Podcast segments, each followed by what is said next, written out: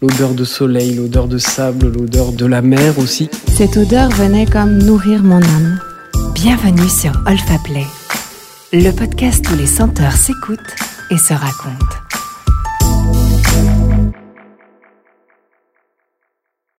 Bonjour Delphine. Bonjour Nora. On est ravis de vous retrouver pour un troisième épisode. Cette fois avec vous, on va parler d'addiction, enfin de parfums addictifs. Donc je le rappelle, vous êtes docteur en communication sur l'esthétique et le langage du parfum. Vous êtes également rédactrice pour la revue Nez. Vous avez également une casquette d'artiste puisque vous créez des spectacles autour du conte.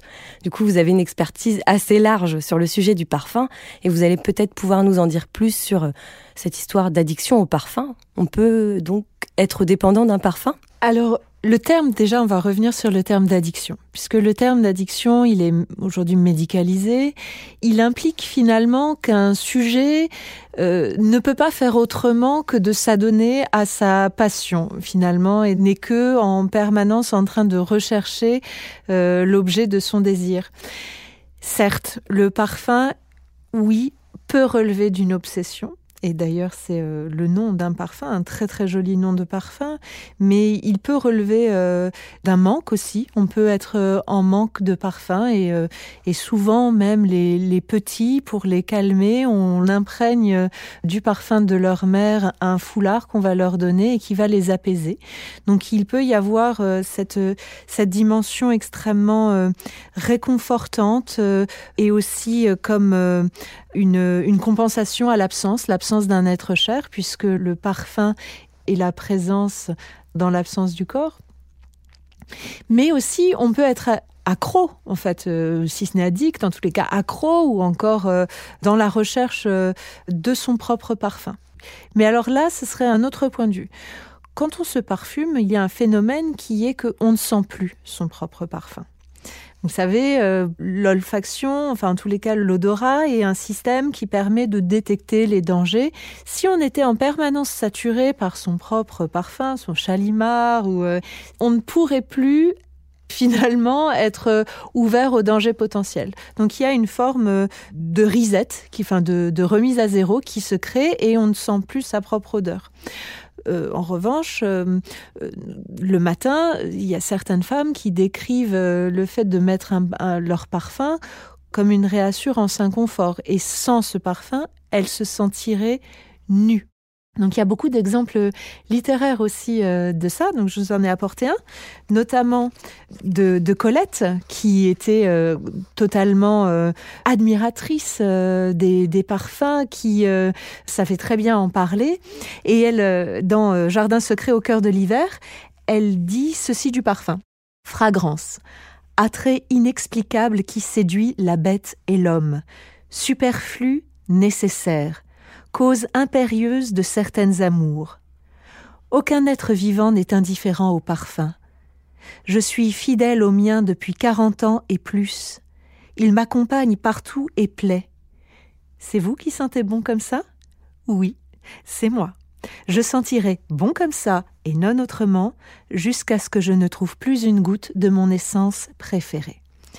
Donc on a ce témoignage d'une femme qui a décidé d'avoir une action sur euh, l'impression qu'elle veut laisser d'elle, puisque vous savez qu'il y a beaucoup d'auteurs qui ont dit que voilà le, parfum c'est l'impression quand la personne est partie, euh, et donc euh, on décide de l'impression qu'on va laisser sur les autres en choisissant son parfum. Donc on peut devenir accro finalement à cette image sociale qu'on renvoie, vraie ou fausse d'ailleurs, puisque par définition, on n'est pas dans le nez des autres et que parfois, il peut y avoir des déviances, des personnes qui se parfument un petit peu trop. Et donc ça, ça rentre dans le cadre aussi de cette euh, dimension interpersonnelle qui, euh, par le médium euh, du parfum, par l'intercession du parfum, qui est que entre moi et le monde, je place mon parfum, cette enveloppe dont on a déjà parlé. Et donc, c'est comme euh, une bulle, euh, une bulle qui accentuerait mon corps et qui euh, permettrait parfois de faire un peu tampon entre moi et les autres. Il y a aussi quelque chose de très important dans le parfum, c'est qu'on est dans une pénétration. Vous savez que le, sens de l'olfaction est un sens chimique. C'est un sens du contact. Il faut qu'il y ait entre une molécule et un récepteur de la muqueuse olfactive un contact. Donc il y a aussi parfois une peur du parfum puisque euh, de la part du récepteur ou en tous les cas des odeurs puisque on est pénétré, on peut être envahi. Mais euh, en tous les cas, il y a cette, euh, cette aura qui est créée par le parfum. C'est littéralement une, une aura, comme une auréole invisible, un charisme qui serait euh, euh, par le parfum. Et d'ailleurs, je pense aussi que c'est pour ça que pendant très longtemps, parfum et pouvoir ont été si intimement liés. Dans toute l'histoire de la parfumerie, on a des, les grands de ce monde qui étaient fous de parfum. Donc euh, ça commence euh, déjà en Égypte, euh, et puis après avec la Rome antique, Néron qui était fou mais aussi fou de parfum. Ça continue avec Catherine de Médicis, Louis XIV, qui se repentit un peu à la fin de sa vie, ou encore Napoléon, Napoléon qui est littéralement accro, alors là vraiment addict à l'odeur de Joséphine, qui lui dit, euh, reprenant les mots de d'Henri IV à Gabriel d'Estrée, euh, ne te lave pas, j'arrive et dans huit jours je suis là. Donc euh, ce qui dit hein, quand même euh, l'importance de, l'olfaction dans la relation amoureuse. Vous avez aussi euh, bah, plus tard Napoléon III et l'impératrice Eugénie, qui est si importante aussi dans dans l'établissement de la maison Guerlain, à quel point on voit que parfum et pouvoir sont liés. Eh bien, ça fait partie de ça. Le parfum, c'est aussi un accroissement, un accroissement de soi, à travers finalement des sens qui sont les sens euh, les plus persuasifs et les moins évidents. Donc, sinon, je pourrais aussi vous citer d'un point de vue littéraire une œuvre euh, très éloquente de ce point de vue-là, qui est Musc de Percy Kemp. Je ne sais pas si vous le, la connaissez. Non, je ne la connais pas. Alors, bon, je vais être obligée un petit peu de la révéler, de révéler son intrigue. Donc, euh, pour tous ceux qui ne l'auraient pas lu, euh, voilà, bouchez-vous les oreilles. Mais c'est l'histoire d'un homme qui s'appelle Armand M, qui s'est aperçu que hum, son parfum, qui s'appelle Musc, lui facilitait la vie. En tous les cas, avait une grande importance dans sa séduction, avait de plus en plus d'importance dans ses relations sociales, à tel point qu'il était devenu l'identité de cette personne. Un jour, la société grassoise qui euh, fabrique le parfum euh, de Monsieur M, ce parfum qui s'appelle Musc, décide de ne plus reconduire la formule originale pour des raisons de toxicologie. Donc le parfum change. Il se procure euh, par les voies les plus diverses les derniers flacons du musc original et il prévoit euh, de manière très programmatique euh, son suicide à la fin après épuisement de ces flacons. Oui, donc voilà, c'est un vrai spoiler. Mais euh, en revanche, ça dit quelque chose parce que c'est un roman qui est extrêmement juste, très très bien euh, écrit.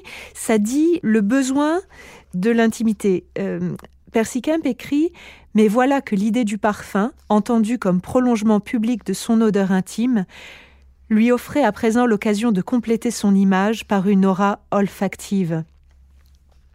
Ce parfum serait pour lui le prolongement de son odeur personnelle dans le domaine public, par-delà les couches successives de coton et de laine que la bienséance et l'élégance lui dictaient de porter.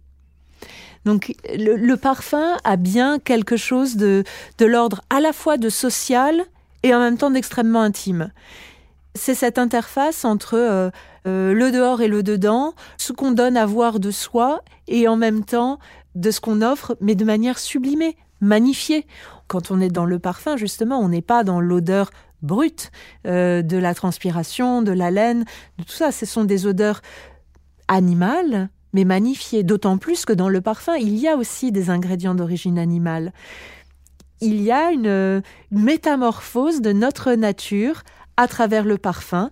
Et c'est comme un miroir olfactif, mais euh, un miroir euh, artistique. Voilà. Est-ce que vous pensez que c'est plus alors parce qu'on est soumis à des modes par rapport au parfum ou est-ce qu'il y a quelque chose qui s'opère réellement, physiologiquement dans notre cerveau qui fait qu'on ne peut pas se passer d'une odeur? Alors, je pense qu'il y a plusieurs, euh, il y a un faisceau de différents éléments. La question de la préférence olfactive, de toute façon, est un graal dans l'industrie de la parfumerie. Si on pouvait déterminer à l'avance comment et selon quels critères un consommateur va adorer une odeur ou pas. Et euh, bah, euh, voilà, ce serait mathématique, euh, il y aurait des algorithmes, et on l'a pas encore, en tous les cas, cette réponse. On sait qu'il y a un certain nombre d'éléments qui vont déterminer un goût, le goût d'un individu pour, pour une odeur. Et le premier, il naît euh, dans l'imprégnation entre la mère et l'enfant. On le sait, l'alimentation de la mère, même pendant la grossesse, ensuite euh, le parfum de la mère, l'environnement olfactif du petit homme vont toutes contribuer à forger son éducation olfactive, à lui imprimer durablement, puisqu'on sait aussi que l'olfaction répond à un circuit euh, cérébral qui est très ancien, qui est celui euh, du cerveau reptilien, qui est très proche euh, de, enfin en tous les cas directement lié au circuit des émotions. Donc on sait que toute impression olfactive liée à la petite enfance va être durable. Donc il y a ce facteur-là, celui de l'imprégnation, et puis aussi il va y avoir euh, les événements euh, biographiques de chacun qui vont contribuer à associer à telle odeur telle ou telle valeur positive ou négative liée euh, à, un individu et on sait qu'on peut tomber amoureux. C'est Annick Le Guerrer, historienne et anthropologue du parfum, qui dit que on élit l'autre par son parfum. Le, nez a une fonction élective.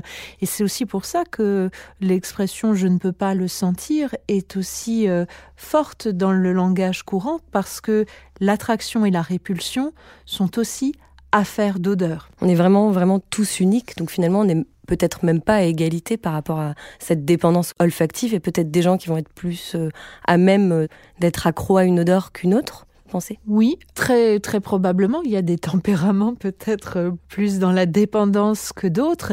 En tous les cas, on le sait qu'il y a des personnes qui sont beaucoup plus euh, qui sont plus à l'écoute de leur odorat et de leur perception olfactive que d'autres, puisque dans dans notre civilisation euh, dite occidentale moderne, on nous a appris à refouler le sens olfactif, c'est-à-dire que ce que instinctivement on porterait au nez en permanence, on a appris aussi pour sans doute des raisons de vivre ensemble, puisque avoir en permanence une attention portée sur les odeurs et parfois les mauvaises odeurs de l'autre qui envahissent notre petite bulle personnelle, c'est désagréable. Donc on a un peu appris par l'éducation à, à fermer les écoutilles sur ce. Alors, on peut pas se boucher le nez parce que c'est mal poli, mais en tous les cas, à taire un peu notre ressenti olfactif. Il y a certaines personnes, en revanche, qui sont, euh, sans être forcément hyper osmiques, c'est-à-dire sans avoir un sens de l'olfaction très développé, sont en tous les cas euh, très enclines à noter leur ressenti olfactif. Enfin, c'est des personnes qui ont du nez, comme on dirait. C'est un sens qui avait d'ailleurs mauvaise réputation, plutôt l'odorat, puisque ça nous rappelait euh, au côté primitif euh, des choses. Bah, bien sûr, oui, oui. C'est Freud disait dans Malaise dans la civilisation que oui, c'est la, condition même de notre civilisation, c'est-à-dire que à partir du moment où on s'est verticalisé, où on a cessé d'être des primates avec le nez porté sur le sol et sur le derrière de nos congénères, on s'est verticalisé, notre lobe frontal s'est développé, et donc euh, l'odorat avait moins d'importance et le sens de la vision a pris le relais. Donc aussi la métaphore de l'intelligence associée au sens de la vue. Et finalement celui de l'intuition lié à l'olfaction, puisque euh, la sagacité, c'est à la fois un esprit vif, mais c'est aussi une forme d'intuition d'intuition euh, sur, euh, sur la vie, sur les gens. Donc oui, l'olfaction, elle, va, elle détermine aussi, enfin en tous les cas, le, refoulement, si on peut dire, de l'olfaction va déterminer notre euh, euh, propension à devenir un animal social, paradoxalement, alors que c'est aussi l'olfaction qui nous permet de nous choisir, de nous reconnaître entre familiers, euh, c'est-à-dire personnes qui partageons le même repas, les mêmes modes, modes culinaires, voilà. Donc c'est à la fois ça et en même temps ça qui nous permet de, de vivre tous ensemble, mais dans un univers peut-être un peu aseptisé si on tait trop notre odorat. Et comment on fait alors pour euh, transmettre ça, pour par exemple éduquer son enfant à, peut-être être plus attentif à ce sens-là, à, le comprendre mieux? Mais euh, L'éducation olfactive, elle, arrive très très tôt euh, dans le développement de, l'enfant, dans les rapports en tous les cas entre la mère et l'enfant, puisque c'est le, petit se repère euh, au nez, puisqu'il naît aveugle, et donc il se repère au nez euh, pour découvrir le sein. Et finalement, on va retrouver dans, euh, dans le partage d'expériences euh, olfactives entre la mère et l'enfant ou entre la famille et l'enfant, bah, l'apprentissage du, monde. Et c'est, euh, et je pense qu'il faut encourager les enfants aussi à mettre un mot sur leurs ressentis. Euh, voilà, je connais des enfants de parfumeurs qui connaissent les matières de la parfumerie, qui savent mettre des mots dessus. Alors sans aller jusque là, on n'est pas obligé d'acheter un orga parfum à son enfant euh, très tôt, mais euh, en tous les cas, on peut euh, l'inciter à respirer, à respirer le monde et à mettre des mots dessus. Et vous, Delphine, qui attendez un enfant, vous vous êtes déjà dit quelque, quelque chose à ce propos en disant je vais...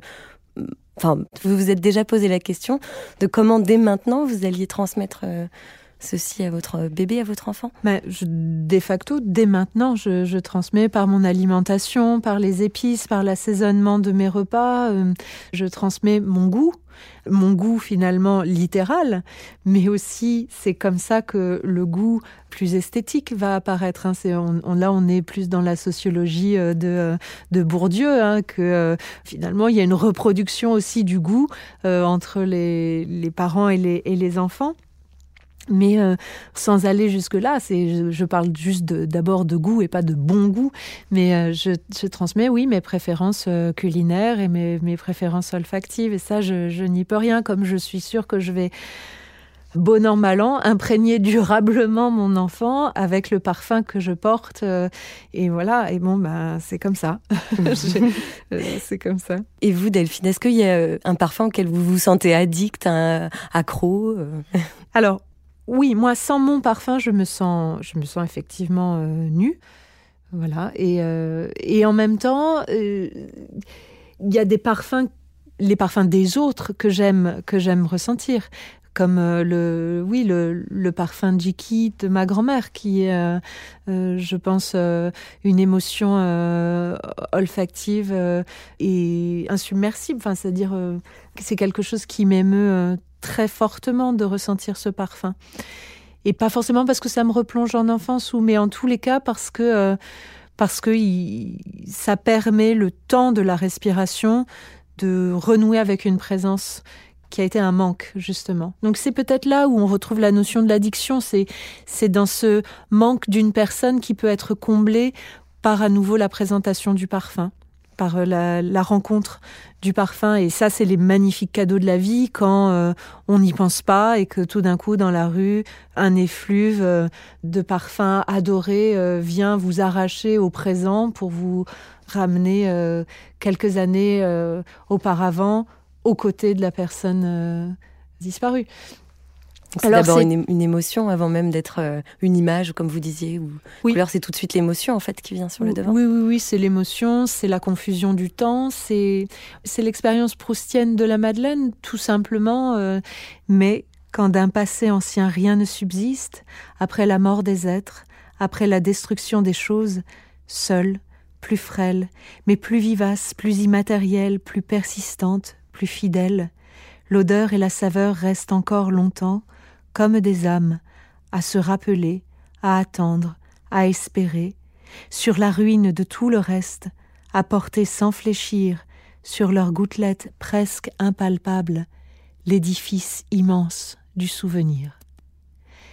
Ben, une fois qu'on a dit ça, on a tout dit finalement. Et euh, J'ai quand même envie de vous demander on pourrait avoir l'occasion de vous voir bientôt sur scène bah Alors, j'ai une priorité là qui, qui va s'imposer. Mais, mais, bientôt, oui, oui, après euh, ce, congé maternité, l'accueil de ce, euh, de ce petit euh, dans les odeurs. alors, il y aura peut-être pas la myrrhe, l'or et l'encens, hein, comme, comme pour d'autres petits qu'on a célébrés aussi dans les parfums. Mais en tous les cas, oui, oui, je, je compte bien continuer cette aventure du conte et des parfums euh, auprès d'un public euh, le plus large possible, euh, dans toutes les régions de France. voilà, donc oui, oui, bien sûr. Merci beaucoup. Merci Nora. Vous avez aimé? Retrouvez les plus belles histoires olfactives et des podcasts inédits sur olfaplay.com ou sur l'application Olfaplay. Vous pouvez aussi enregistrer la vôtre. Retrouvez toute notre actualité sur Instagram. Sentez, écoutez, racontez. Rendez-vous sur Olfaplay.